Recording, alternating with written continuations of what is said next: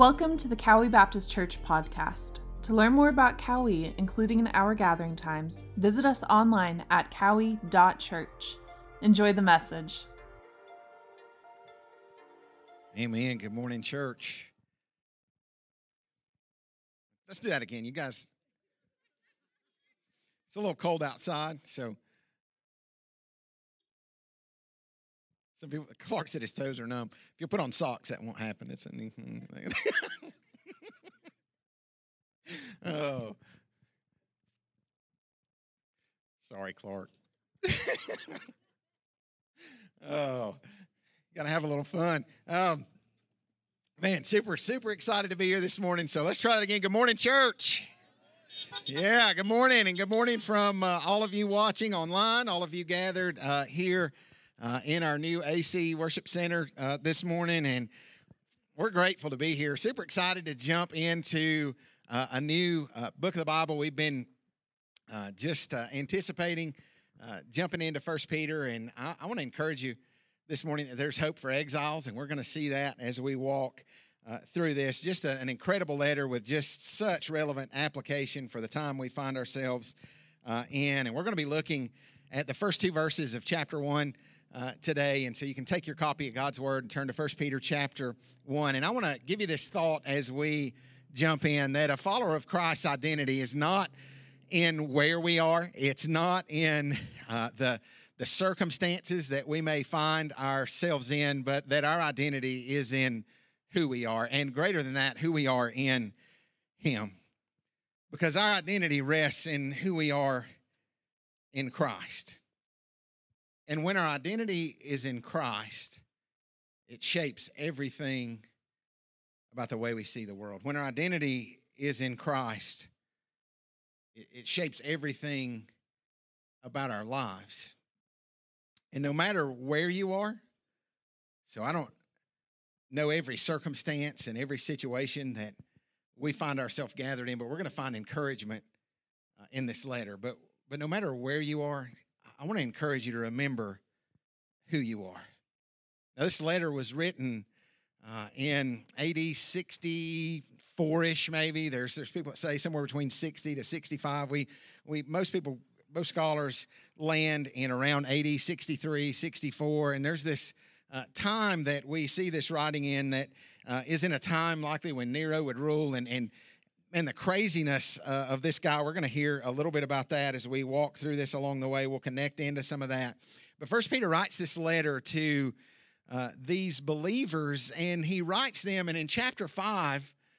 He, he gives them kind of the reason for the writing. And we're going to read verse 12 of chapter 5. But he says, I've written to you briefly and he shares why, and he says that he's exhorting and testifying that this is the true grace of God. And then he says something that I want you to hear this morning. And, and, and he says this He said, Stand firm in it. Now he's going to begin this letter and he's going to share who we are in Christ. And, and then he ends this letter, and it's a letter that he says, I wrote to encourage and to strengthen and, and to remind you that this is the grace of God. And, and what you're walking through is not happening uh, by surprise, that, that God is sovereign in the midst of those things, that the circumstances of our life don't define who we are, but that who we are in him does. And he said, Stand firm in that, have courage in that. So, verse 1, chapter 1, uh, we see these words Peter, an apostle of Jesus Christ. Now, we can send messages pretty easy these days. We can, uh, in just a moment, send a text or we can send an email or we can communicate in uh, a real quick kind of way, but it was different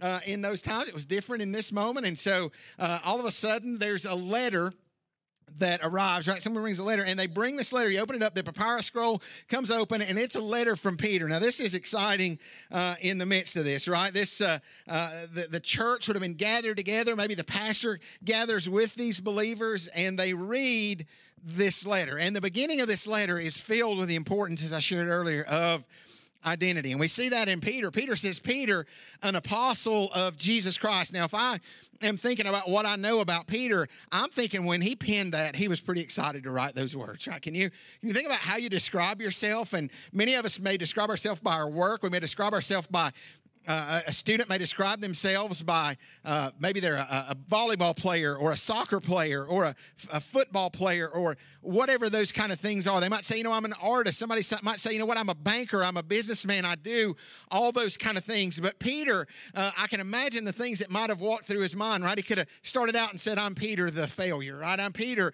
the one who denied Jesus. There's so many things, but Peter starts out and he says, listen, uh, Peter, an apostle of Jesus Christ. Now, we can relate to Peter. Paul sometimes is a little harder uh, for us to connect in with. Paul said, you know, I was a Pharisee of the Pharisees. Paul's brilliant in so many ways, but I like to think about Peter, and I like the way he's described uh, in the book of Acts, where they say that, that he's just this unlearned and ignorant fisherman, right? He's talking about, and we see th- this kind of picture of him. That was kind of how he was referred to. And obviously, he had been with Jesus and to see the words that uh, that are sent. That that's not a a great way to describe him, but there's something beautiful about that description. You know, Peter would proclaim the gospel with boldness. He we talked as we kind of introed a little bit of this about his denial of Christ, but he proclaimed the gospel with boldness.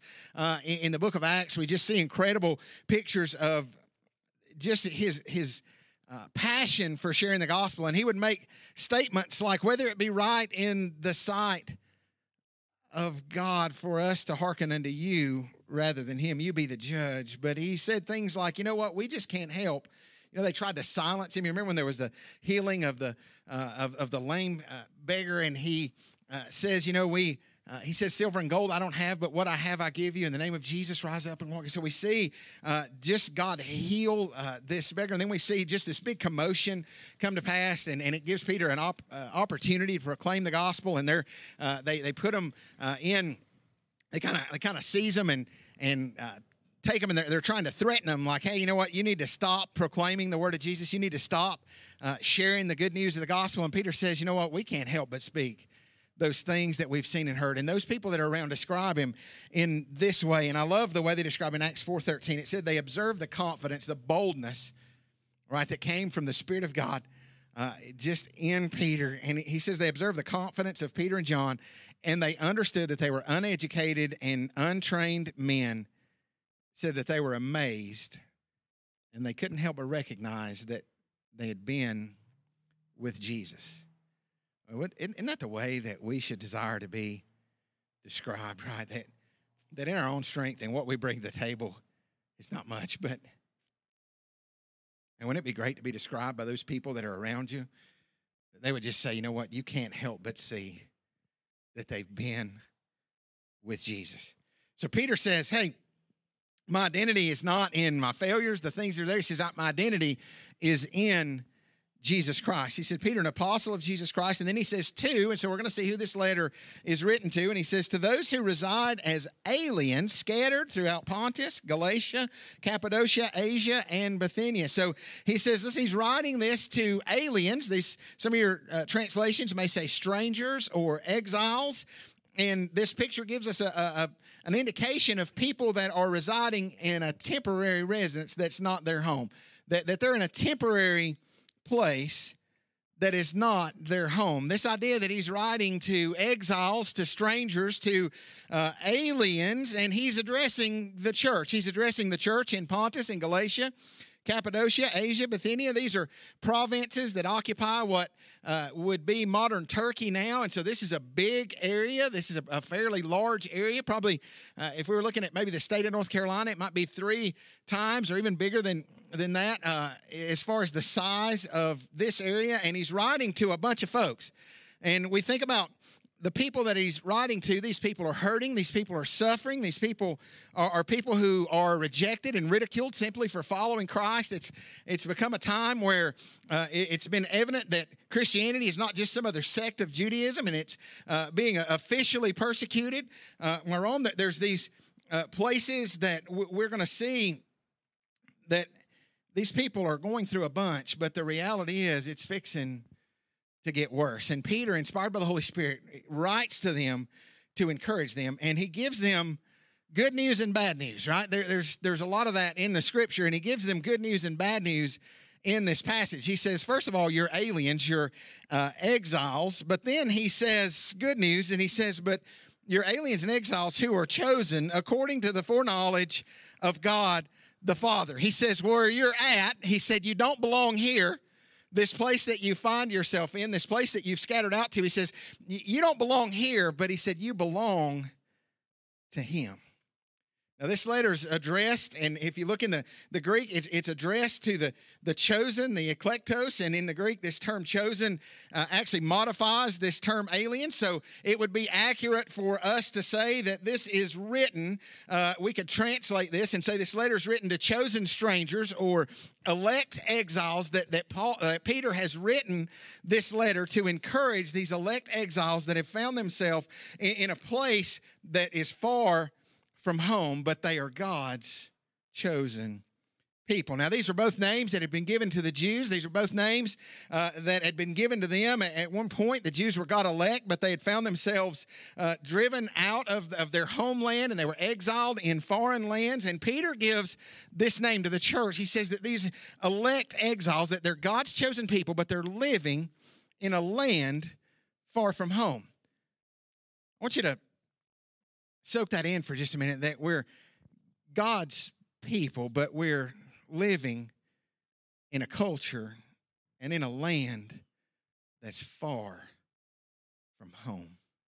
That's where we find ourselves as believers, as God's people. And these people, they stand out these people stand out. When you think of that term alien or you think about uh, this exile, when you think about those kind of things, they stand out and they're different. They're different from the world that they're in. You know, I think about some of the things that kind of happen, and, and young people uh, will, will, connect with this maybe a little bit more. But I, I think about early, I guess maybe last year, there was this little time where every time I would see someone under maybe 10 years old, that they would be flossing. Can y'all, anybody do that? Anybody? Yeah, it's totally out now, right? Like nobody flosses anymore, right? There's just none of that, right? I, Debbie Ronaldo did a that was awesome, yeah.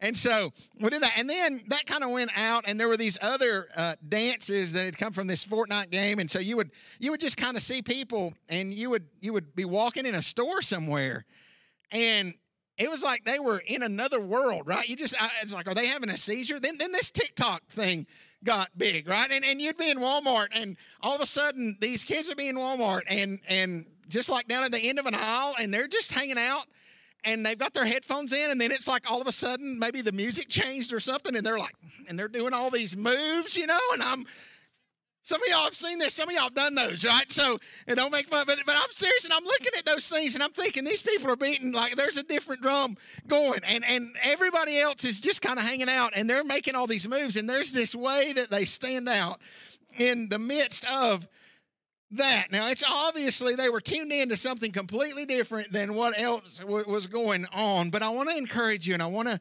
remind you that for the life of a Jesus follower it should look that much different from the things of this world. That we should stand out in such a way that it is obviously recognizable to all those that are around us that we do not belong here. That we are in the midst of a culture that looks one way, but that we are living our lives in a completely different way. Now, many times we see people try to figure out what does that look like to stand out. And I, I can remember different uh, pictures of that maybe that I thought of when I was growing up. Maybe it looked like, hey, if, if you're a Jesus follower, then I would see these certain people and they would dress a certain way.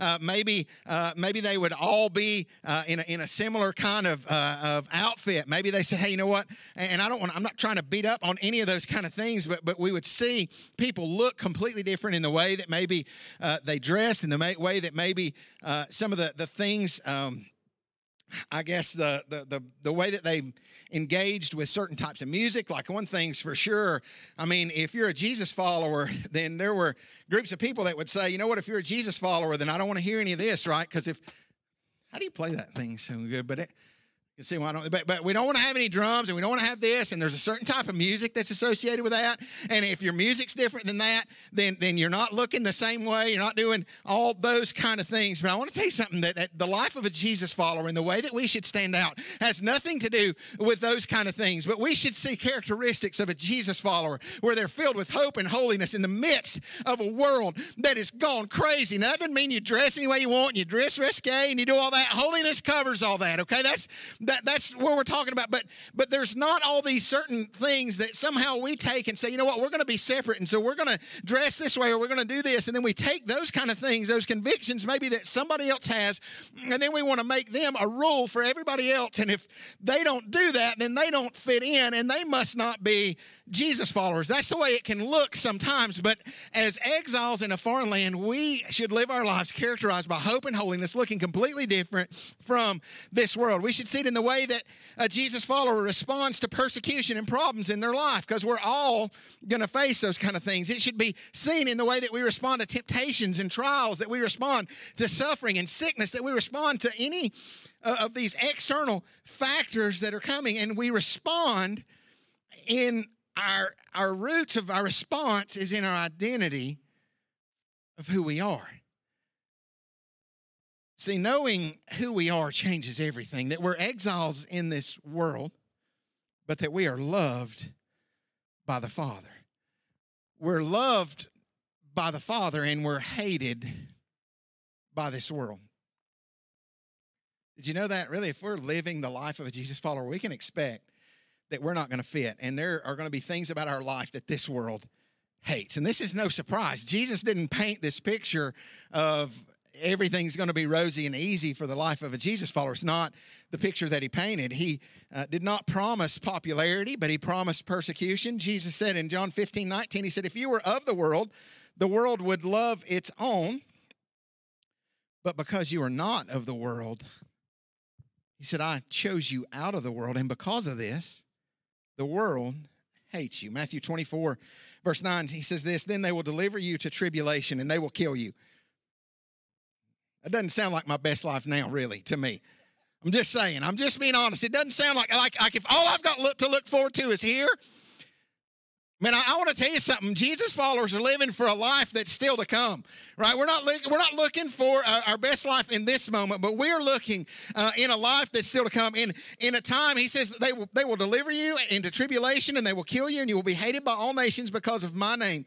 John 3, verse 19 and 20 said, This is judgment that the light has come into the world, and men love the darkness rather than the light, for their deeds were evil. For everyone who does evil hates the light and does not come to the light for fear that his deeds will be exposed. Listen to that. It says, Everyone who does evil hates the light. But Jesus said that we are to be light, right? That the light of the world, right? You hear those kind of things. And, and he says, Let your light so shine before men that they might see your good works and glorify your Father who is in heaven. But the reality is that the world hates the truth of sin that is revealed by the light. See, light reveals. I can remember when I was growing up, when I was 16 years old, we bought a 67 Mustang. I still have it. Um, it needs a lot of work. But it's a treasure to me, right? I've had it for this long. And, and the treasure about it was that my dad and I worked on this thing. So we bought it, and somebody had taken a a disc grinder, literally, and they had stripped it down. It was it was fast and it was it was fun, but they had ground this thing down, and I didn't even really realize it. But they had taken looked like a disc sander, a disc grinder, and they ground it down. And when we got it, it was primed, and so it looked pretty good. It was just dull and was there, and so we got it and we began to work on it, and I began to learn a little bit about what it looked like to do body work. And body work's kind of tough work, right? And we would sand and we would work, and I was ready to paint this thing. I'm like, you know, it's it's like ready when we got it. In my mind, and my dad would say, hey, it's not ready yet. And so we'd sand it and he'd prime it, and we'd sand it and he'd prime it. And we would get in there, and I, I was looking at this thing, and I'm like, this thing is awesome looking. This thing is ready. And my dad, I was not quite as confident in it, but I guess I was so anxious. And so we got to this place that I had maybe a special event, something we were working toward. And so we painted this car and and it was beautiful. Candy apple red, loved and, and just man, incredible. But there was something that I noticed that when all of a sudden we pulled it out and that shiny paint was on it and the light from the sun, it feels so good right yeah, sorry. Um, and the light from the sun began to reflect off of it, and you could see every little imperfection. You could see where people had, had ground and kind of chipped away on it. You could see all those kind of things, the flaws, the pieces that were there. And when God's people live truly as citizens of another country and we live our lives in a way that reflects the values of a kingdom that's not in this world, it's going to reflect those kind of things in the midst of the world. It's going to reveal those kind of things. But Peter writes to these exiles and he says, Stand firm. But I want to. I want to encourage you to do the same thing, but I want to give you kind of a, a warning that goes along with that because Jesus didn't promise that it would be easy to stand firm. Because when you stand firm, when you're willing to stand firm,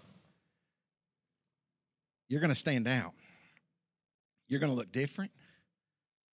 You're going to be rejected, young people, when you just say, you know what, I'm going to live to a different standard. I'm, I'm going to.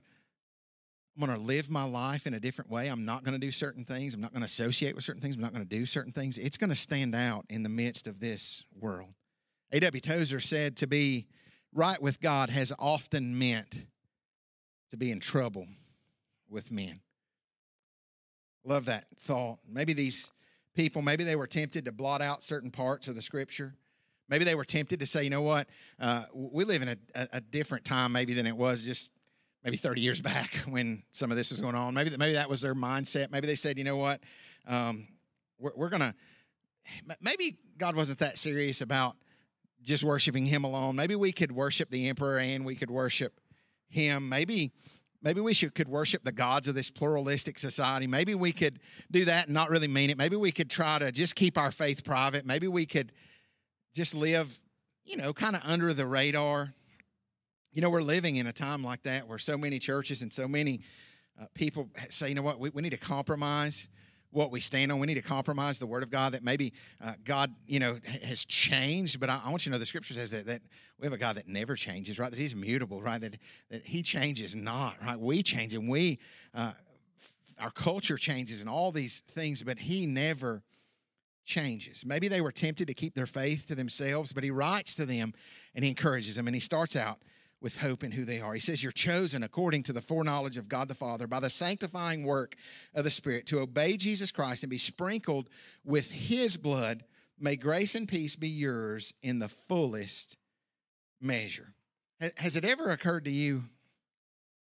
I was thinking about that this morning. Has it ever occurred to you that nothing ever occurs to God? And I love that thought, right? Has it ever occurred to you that nothing ever occurs to him? Right, you see the Trinity just all over this passage. I, I love the way Adrian Rogers described the work of the Trinity. He says, Let me tell you what the Holy Trinity did. He said, God the Father thought it, God the Spirit wrought it, and God the Son bought it. I, I love that thought. I love those little rhymes, but we're sanctified by the Spirit. He says we're chosen according to the foreknowledge of the Father. We're sanctified by the Spirit. Now, this word sanctified means to be uh, set aside, that we're set aside for a, a, holy purpose, that God the Father sent His Spirit into the world and it's drawing and gathering uh, God's people. He's setting them aside for a holy purpose. We see the Holy Spirit convicts and uh, reveals sin, right? We, we are sanctified, the scripture says, into obedience, set apart for God's special purpose in this world. So he doesn't take us out of this world, but he leaves us as as exiles or as aliens in this world, as pilgrims that are passing through. And he places us in this world and says that we're to let our light shine in such a way that it glorifies God, but it's gonna it's gonna be a, a place that stands out amongst this sinful world, and the world's gonna hate the light not only is the world to hate the light, but they're to hate the mission. Did you know that the gospel is offensive to this world?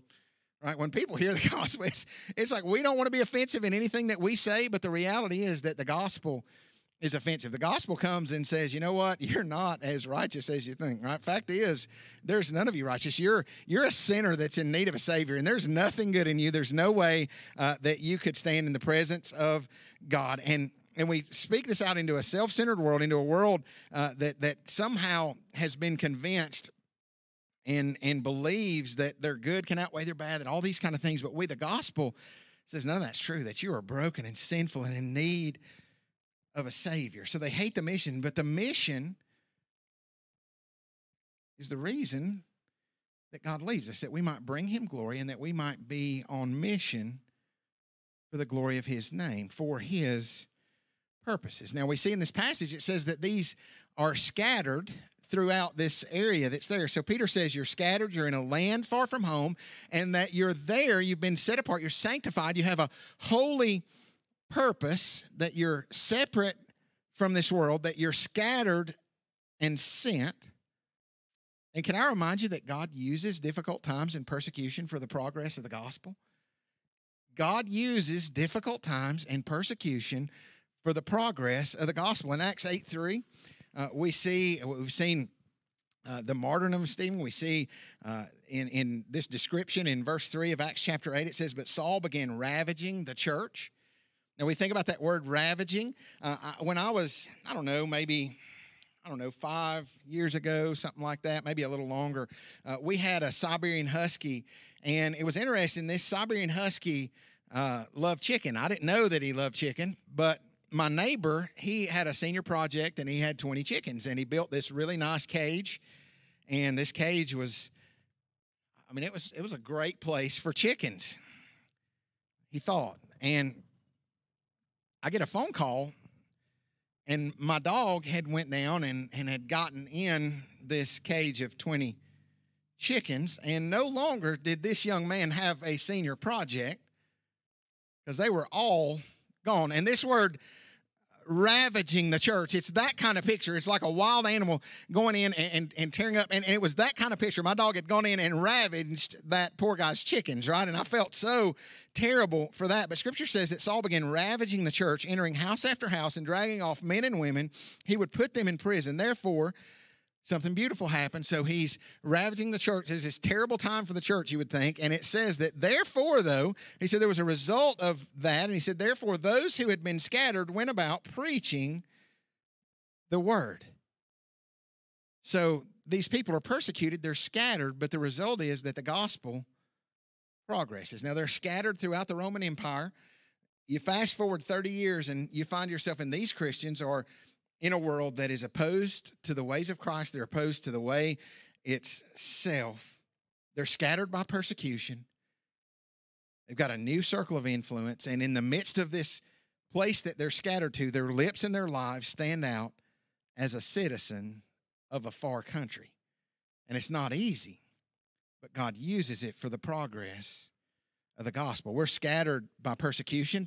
Some of us are scattered by profession, right? There are people that maybe this Labor Day weekend we're reminded that God's not placed us just in the workplaces that we are there just simply for provision for our families, but that they might be places that the gospel could go forth?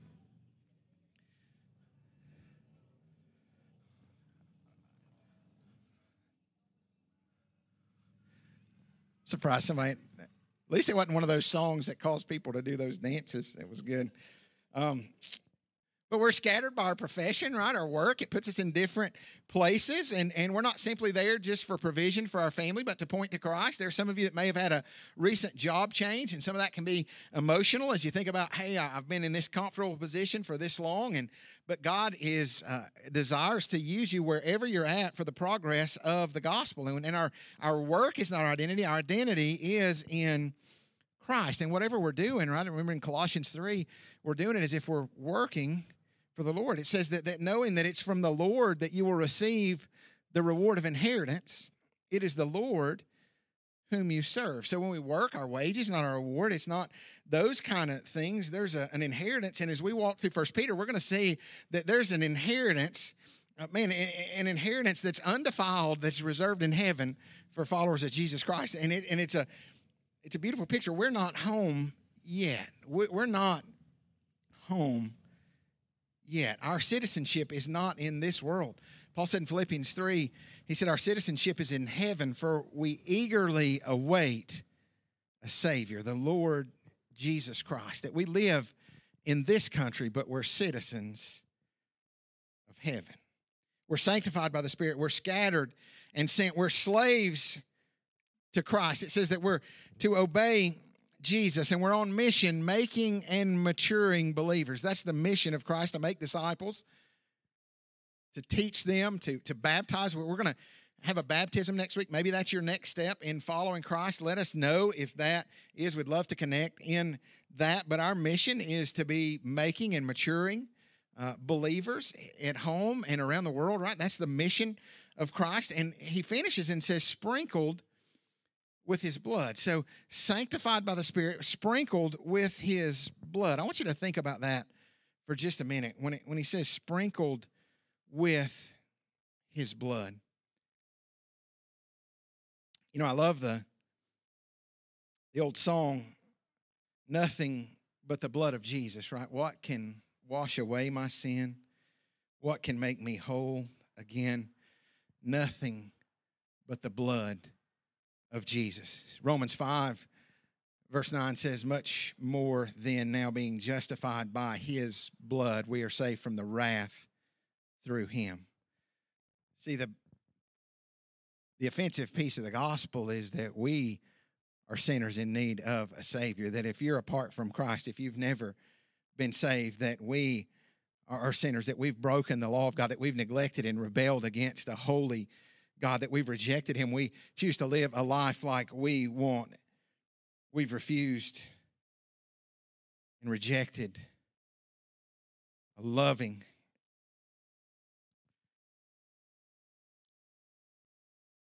Savior who has offered us redemption through his blood. And we stand before God. We stand before the law of God, right? Guilty.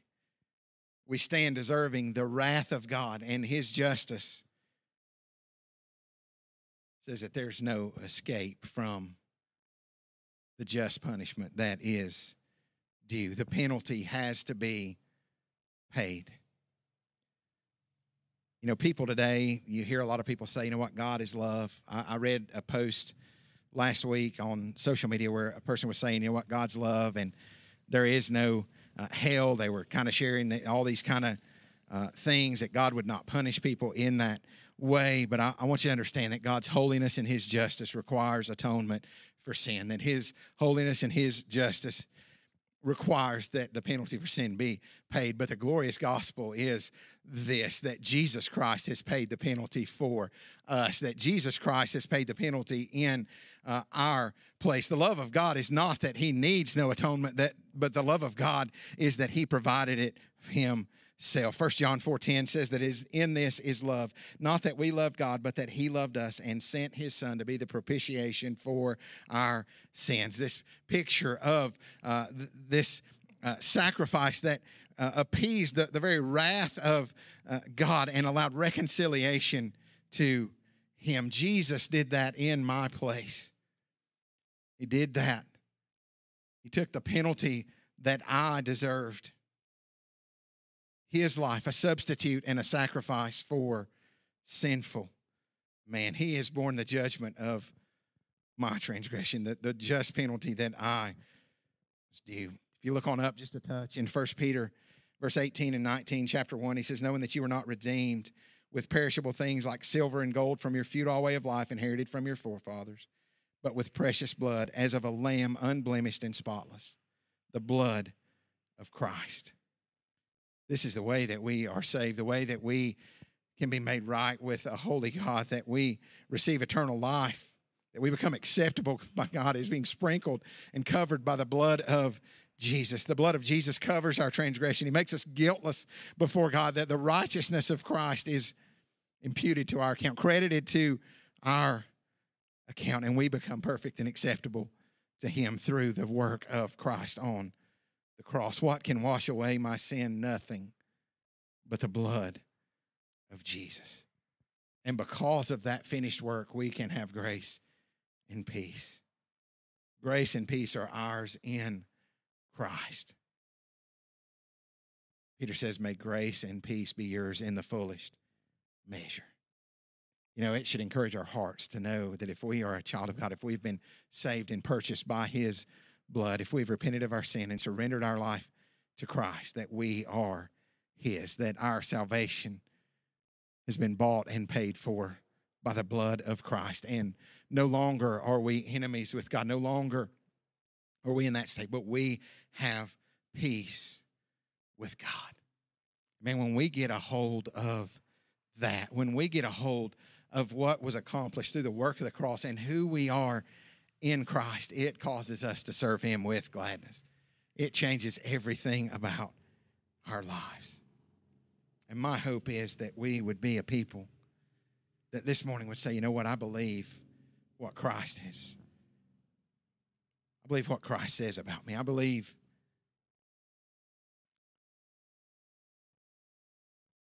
like Peter said, Peter, an apostle of Jesus Christ, that our identity might not be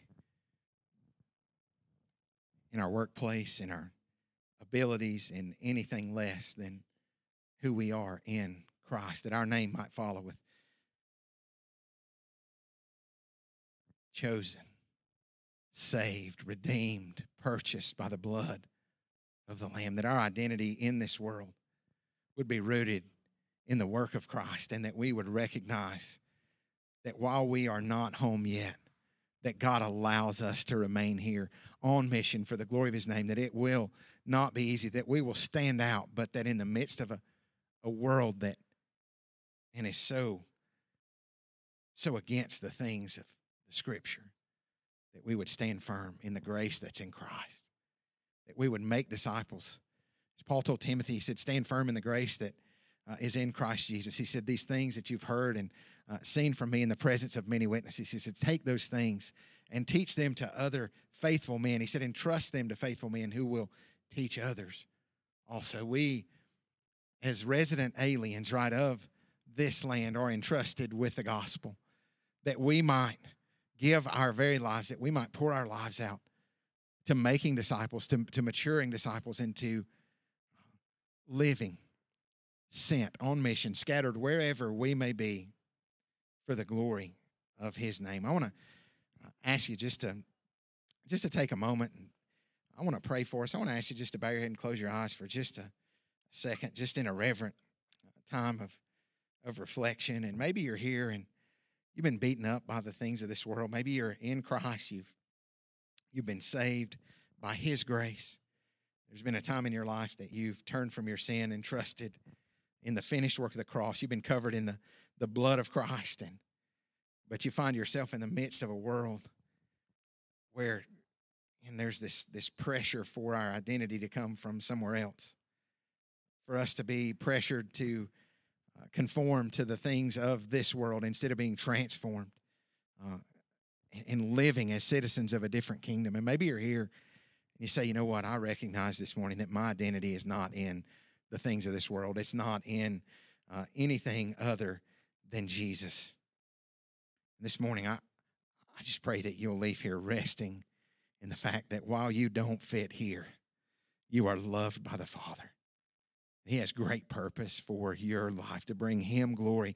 All of a sudden, uh, it, it, our our happiness and the things that we experience in this life are not rooted in the success of a certain moment, but they are rooted uh, in bringing Him glory, in, in, in living our lives obedient to Him. We are called uh, to be obedient. And we do that in great uh, just willingness because we understand the cost of our salvation. We understand the atonement that was made, we understand and what it cost for us to be redeemed, to be set free. May we live in that. Maybe you're here this morning and you've never trusted Jesus.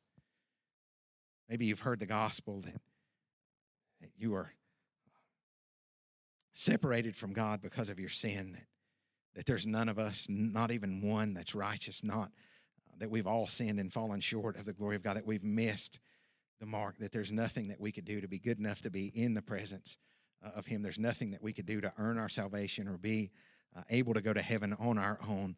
Uh, but the gospel is not about us doing, but about uh, what Jesus has already done. The scripture says, as many as received him, he gave them the right to become sons and daughters of God, even to those that believe on his name. And our response to the good news of the gospel is simply uh, surrender and repentance to say, God, I, I receive you as Lord and Savior. I turn from my sin and I surrender.